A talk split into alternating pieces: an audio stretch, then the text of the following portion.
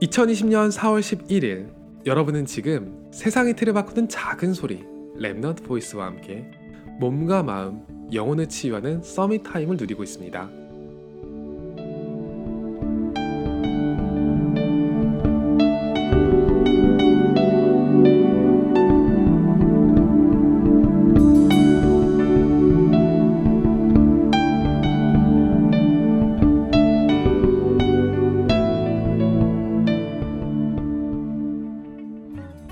우리가 장래의 희망을 결정하고 앞으로의 방향을 결정할 때 부모님께서 속 시원하게 그게 참 좋다면서 응원하시는 편인가요? 제 주변에서는 열의 아홉 정도로 그렇지 않다라고 이야기하는 친구들이 더 많았던 것 같아요. 사실 그게 아니죠. 그렇지 않은 친구들이 많은 게 아니라 그렇지 않은 친구들이 고민을 털어놓을 가능성이 더 높은 거죠.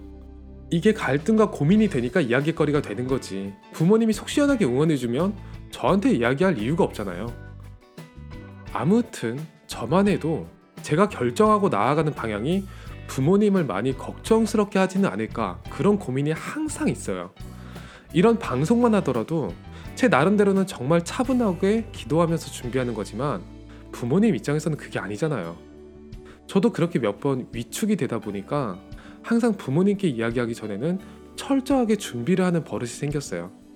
제가 무언가를 충동적이거나 감정적으로 결정하는 게 아니라는 걸 보여주려다가 논리를 철저하게 따지는 성격이 만들어졌죠.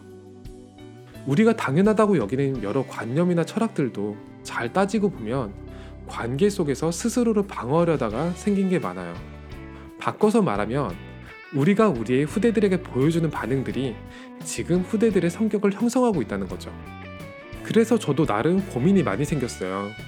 저마다의 꿈을 들고 오는 후대들에게 무슨 말을 해줄 수 있을까 하고요. 당장 내 눈으로 봤을 때 안 될 것 같은 소망을 말하는 아이들을 저는 어떻게 도울 수 있을까요? 저는 현실을 바라보는 제 눈이 완벽하지 않다는 사실을 하나님 앞에서 인정하기로 했어요. 저와 저의 시대를 바라보는 어른들의 눈도 좋은 참고가 될 수는 있지만 분명한 한계가 있거든요. 아이들의 꿈이 냉정하게 보면 그대로 되지 않을 확률이 높죠. 하지만 그 길을 이끄는 하나님의 언약이 결코 틀리지 않거든요.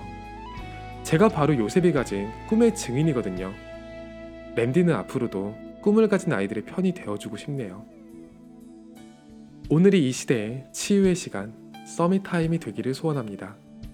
여러분은 지금 세상의 틀을 바꾸는 작은 소리, 랩넌트 보이스와 함께하고 있습니다.